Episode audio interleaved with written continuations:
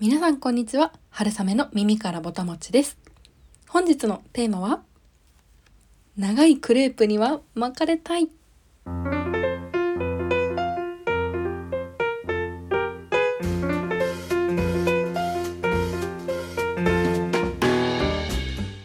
い。というわけで本日はクレープのお話をしたいと思います。はい。私春雨クレープが大好きですが大人になりました。あまり食べてません。皆さんもそういう方多いんではないでしょうか。ある日ですねたまたまこう街でクレープ屋さんを見かける機会があって「あ最近クレープ食べてないね」なんて話をしてからちょっとクレープのお話がずっとしたかったので今日はクレープのお話をしたいと思います。で、まあ、クレープってそもそもどういう歴史があってでこう発祥は皆さんご存知の方も多いと思うんですけれどフランスなんですが日本のあの生クリームたっぷりみたいなクレープはまた全く別物で違った歴史があるんだよっていうところなんかをお話しして、まあ、ちょっとあのクレープの可愛さなんかについてもお話できたらなと思ってます。はい、でまずですねクレープっていうその言葉の意味なんですけどクレープっていうこの言葉の意味は、まあ、布ですね簡単に言うと。でこのクレープはこうちりめんの布布の中でもちりめんの布を指してます。皆さんちりめんって分かりますか？あのじゃこではなくてですね。ちょっとなみなみ打ってたりとかちょっと凹凸のある模様のついたような布ですね。なんでちりめんっていう布で皆さん認識してるっていうよりもどちらかというとちりめん細工で認識されてる方が多いんじゃないのかなと思います。あのちりめん細工はちりめんっていう布の種類布を使ったちっちゃな小物だったりストラップだったりそういうものなんでちりめん細工なんですけどそのちりめんに似てるからですね。でどこが似てるのかっていうとクレープのあの薄い生地って最初こう伸ばすと綺麗なあの薄い白いベージュがこうバーッとあの大きな鉄板に広がってすっごい綺麗じゃないですか。でも本当に数秒でその後するとこうまだらに模様が焼き目がつきますよね。それがこうあのちりめん細工のあの布ちりめんの模様に似てるからちりめんでクレープっていうみたいです。まあ諸説あるみたいなんですけど。でですねこのクレープまあ、発祥先ほどフランスってお伝えしたんですけどフランスの中でもブルターニュっていう地方が発祥の料理になってます。ブルターニュってどこかっていうとフランスってこうざっくりざっくり捉えると四角だと思うんですよね。国の形が。その左上の方ですね。でちょこっと出た半島になってるエリアで場所でいうとイギリスの真下あたりがブルターニュですね。でここがでさらに言うとこのクレープっていうのは元になったのはガレットなのでクレープは小麦粉で作る、えーと、あの生地でガレットはそば粉で作りますでそのガレットが元になってクレープ小麦粉を使うようになってクレープっていうものができてでこのそば粉っていうのがこのブルターニュ地方ではよく取れるみたいなんですね。土地がまあ痩せてるっていうことと、まあ、その気候が適しているっていうところでこうそばがあの普段から食べられていたみたいです。でちょっと気候がっていうところで調べたんですけど東京の8月の年の最高気温平均最高気温って31度なんですよ。ちょっと今まだ冬少し寒さも残ってる感じでもう平均して31度が最高気温なんてちょっと想像つかないぐらい暑いんだなって今思ったんですけどこのブルターニュ地方は8月の平均最高気温21度ですね。で降水量もですね少なめですやっぱり日本に比べて。ちょっと日本と降る季節がちょっと違うんですけど冬がだいたい84ミリとかで、まあ、夏が28でそれに対して東京一番多い夏9月192です。もう嫌ですよね。ちょっとあの時期が来るのが私は嫌なんですが。まあそんなこんなでやっぱりこうカラッとしていてですね。でこう土地が痩せていて涼しめ、まあ、なのでそばがこうたくさん取れていて。で、まあ、このそばをひいてこう作っていたのがガレットっていうものですね。はい、で、まあ、これがこうクレープになっていったっていうところはやっぱりこう小麦粉をこう使うようになる機会が増えたっていうこともありますし小麦粉を使うそのそば粉だけではなくて小麦粉を取れるような地域にも広がっていったっていうところがあるみたいです。でこの作り方こういう粉ものを薄く焼いて食べるいただくっていうその作り方自体をが広まったのはこうルイ13世の奥さんであったこのアンヌ王妃っていう方がいらっしゃるらしいんですけどその方がこうたまたまガレットをこう召し上がってですごいお気に召したみたいで宮廷料理にそこから取り入れたっていうところが、まあ、こうこのお料理が残って広まっていったことの、まあ、発祥なんじゃないかっていう説があるみたいです。はいまあ、というわけでですねこのブルターニュ地方には特にフランスにはクレープリーまクレープ屋さんがたくさんあるみたいなんですね。もう私写真を見て行ってみたいって思うぐらい本当に素敵なおしゃれなところばっかりで。でクレープリーなんですけどお名前はだいたいクレープもガレットも取り扱ってるみたいです。いやーもう本当にどこの写真を見てもやっぱりフランスって素敵ででこう私だったらこの春の季節とかにちょっと暖かくなってきた頃にこうデニムのスキニーにシャツにトレンチコートを軽く羽織ってで休みの日にちょっと眼鏡なんかあえてかけちゃったりしてこう休日のブランチとかにクレープリーに行ってこうガレットとか食べてみたいみたいなこう勝手な妄想を膨らましながらですね。フランスのこのクレープリーの写真を見ていたんですけれどもじゃあ日本でクレープっていうとそうじゃないと思うんですよね。あでちなみにこのそうですフランスのこのクレープリーでいただくクレープがどんなのかっていうのをこうご存じない方も多いと思うのでそこからまずはお伝えするとこう日本のああいう円錐状にしてくるくるっと丸めて中にいろいろ詰めるっていうのではなくて焼いたクレープをパパッと畳んでですねその上にこうまあ、簡単なものだと本当にバターとお砂糖だけとかシュガーバターが一番シンプルですね。とかあとキャラメルソースをかけたりあとクレープシュゼットって言ってその焼いたクレープをさらにこうフランベするようなお料理とかもありますよね、まあ、そんな感じでお皿にのせて食べるいただくお料理です。野菜とかあのその他の食材海鮮とかそういうものを合わせて本当にご飯のお供としていただく、まあ、なんでイメージだとあのパンケーキですね。本当に薄めパンケーキと扱いは本当に海外だと同じみたいです。でまたこの地方があのお塩とか海に面してるんでねお塩とか乳製品とかも取れるみたいでフランスって基本的に多分有塩バターじゃないと思うんですよ無塩のバターの取り扱いが多いみたいなんですけどこの地方の方々は有塩この地方の美味しいお塩とバター乳製品を使ったこの有塩バターをたっぷり使ってでお砂糖をかけたシュガーバターでこのクレープをいただくっていうのがもう一番の贅沢みたいですね。私もそんなシンプルなもう本当に美味しいものこそシンプルな味付けでいただくのが一番だと思うんですけどもうこれが食べたいです。もう本当にコロナ早く開けろみたいな感じなんですけど。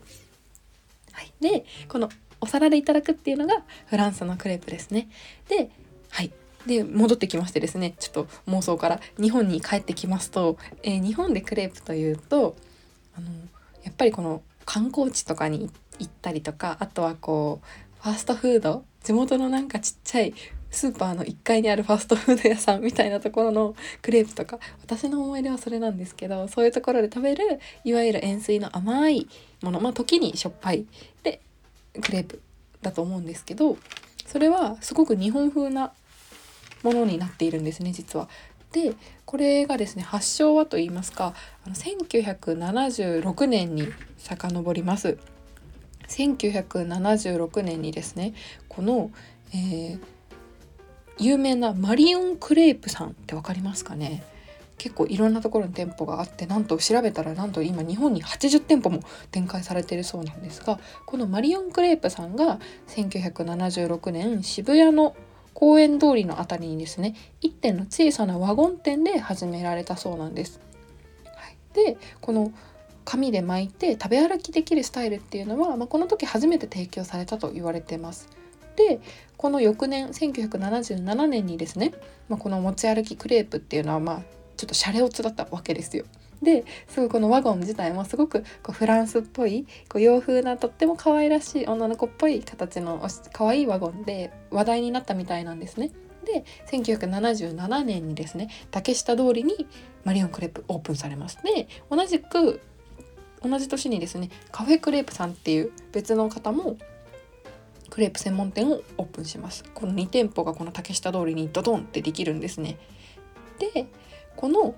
後から作られたこのカフェクレープさんっていう方がですねある日ですねこの当時アイスクリームっていうものをモナカ日本のモナカに挟んだアイスモナカっていうものも人気になってたみたいででそれを見てあクレープにアイス入れたらいいんじゃねって思って挟んだらすっごい人気になったらしいんですね。でまあその人気であったり、まあ、あと新店舗のオープン新店1977年にその2つ同時にできたっていうこととかもあってですね、まあ、こうそのお店ができてでアイスクリームも入ったのみたいな感じでこう話題が続いてですね、まあ、定着定番に定着していったんじゃないのかなと1年とか2年で終わるブームじゃなくてこう原宿の定番フードになっていったんじゃないのかなと思います。はい、こんな歴史が実はあったんですね。私原宿といえばクレープっていうイメージやっぱりある方多いと思うんですけどこれが何でなんだろうって思ってたんですよね。でそれはただ可愛い文化とかなんかこうなんとなく食べ歩きみんなしてるからとかではなくて本当にこの日本風のクレープっていう食文化を生み出したのがこの原宿っていう街だったっていうことなんですね。すっごくこれは面白いなと思いました。すごいですよね。だってこのこの2店舗ですよこのたったの2店舗が人気にならなかったですよ日本でこの日本流クレープっていう文化そのものが生まれてなかったわけですからこれって本当に食文化に与える影響としてすごい影響力を持ってたんだろうなと思います。というわけでですねちょっとここまでクレープの歴史をお話ししてきたんですけど、まあ、ちょっとあのよここからは余談と言いますか私春雨なんで今回このクレープのお話をしたいなと思ったかというと、まあ、最初にお話ししたようにこうあ最近食べてないなっていう話もあったんですけどもう一つ最近ちょっと私のあの新入社員なのでインストラクターでついてくださってる方にお子さんが生まれたんですね。でこう出産祝いに何かあげたいなと思ってネットでいろいろ調べたりしてたんですよ。であと私の友人にあの赤ちゃんが生まれましてですね。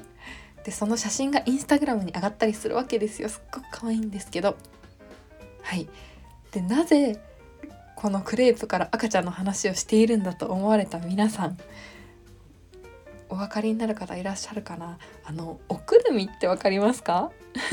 あの生まれたての赤ちゃんとか生後本当に数ヶ月の赤ちゃんとかをこう布でお風呂上がりとかあと普段もこうくるんでる可愛いのがあるじゃないですか。あれを見て私あクレープみたいって思ったんですよね。ちょっとおかしいと思うんですけど。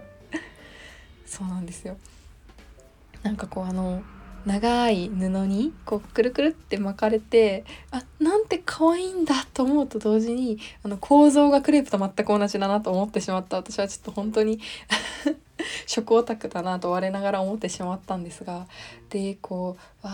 ああのおくるみ気持ちいいんだろうなと思いながら赤ちゃんを眺めつつあクレープも気持ちいいだろうなと思ってでこのクレープの歴史を調べたらちりめんの布そのものじゃないかと思ってちょっと今日今回お話しするに至ったんですけれど。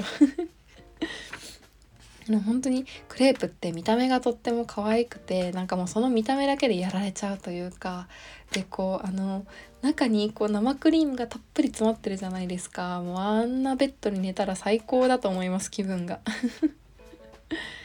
でさらにこう、ま、年といいますか年齢を重ねるにつれてあの生クリームたっぷりのクレープを食べる機会ってなかなかないと思うんですよね。でもこうクレープって何でこんなにこうときめきをこう抱かせる食べ物なんだろうっていうのをすごく思っていてでなんでかなって考えた時にやっぱりこのクレープ屋さんがある場所が関係してるんじゃないのかなって私は思ったんですね。クレープ屋さんがある場所って大体まあ商業施設が、まあ、普段こう私の場合なんですけどこう帰り道に夜スーパーの1階にちっちゃいクレープ屋さんエリアコーナーみたいなところがあってそこででたまに食べるんですよね。クレープって1個だいたい350円とかだと思うんですよ多分。でしかもそれも一番安いチョコバナナクレープとかだとその値段なんですよね。でちょっともうちょっとアイスも食べたいしいちごも食べたいな私とか思ってない。420円とか450円になってこううーんって自分のお財布と相談するみたいな。そういう思い出とかもあってでこう自分の懐かしさっていうところもあるしでまたその商業施設とかにあるからこそたまに食べるその食べる時の記憶って大体多分とっても楽しい記憶こう日常食ではなくてやっぱりこう特別な時にとっても楽しい誰かと一緒にこう笑いながら食べるそんな食べ物がクレープだからこうすごいこうときめきを私の中では持ったすごく可愛らしい食べ物なのかなと思いました。皆さんクレープについて何か思い出ありますか？ぜひぜひあの私のあのちょっとお財布と相談したような寂しい話もあったりとか何か皆さんもこうクレープと聞いて思い出すものもあるんじゃないのかなと思います。はい、というわけでですねあでタイトルはなぜあの長いクレープには巻かれたいにしたかっていうお話をさせていただくと長いものには巻かれろっていうことわざがあると思うんですけど私それはなんかあんまりその好きではないというかまああまり世の中的にもこのポジティブな意味ではあまり使わない英単語だ英単語じゃないことわざだと思うんですね。長いものには巻かれろって道義で例えばほぼ道義で5に入りては5に従えとかあるじゃないですか。でもそういうそっちよりもこうちょっとネガティブというか受け身じゃないですか長いものには巻かれろって。でも長いクレープになら、まあ、巻かれておとなしくしてようかなって思ったそんな春雨でございました。はいというわけで、えー、皆さん本日も聴いていただきありがとうございます。また次回の配信もどうぞ楽しみにしていただけますと幸いです。はい。えー、それでは、えー、今日も美味しい甘いクレープ、え皆さんとあの素敵なひとときを楽しめ私春雨がすごい楽しませていつもいただいてます。はい。というわけで、え本日も聴いていただきありがとうございます。えまた次回もどうぞお楽しみに。ごちそうさまでした。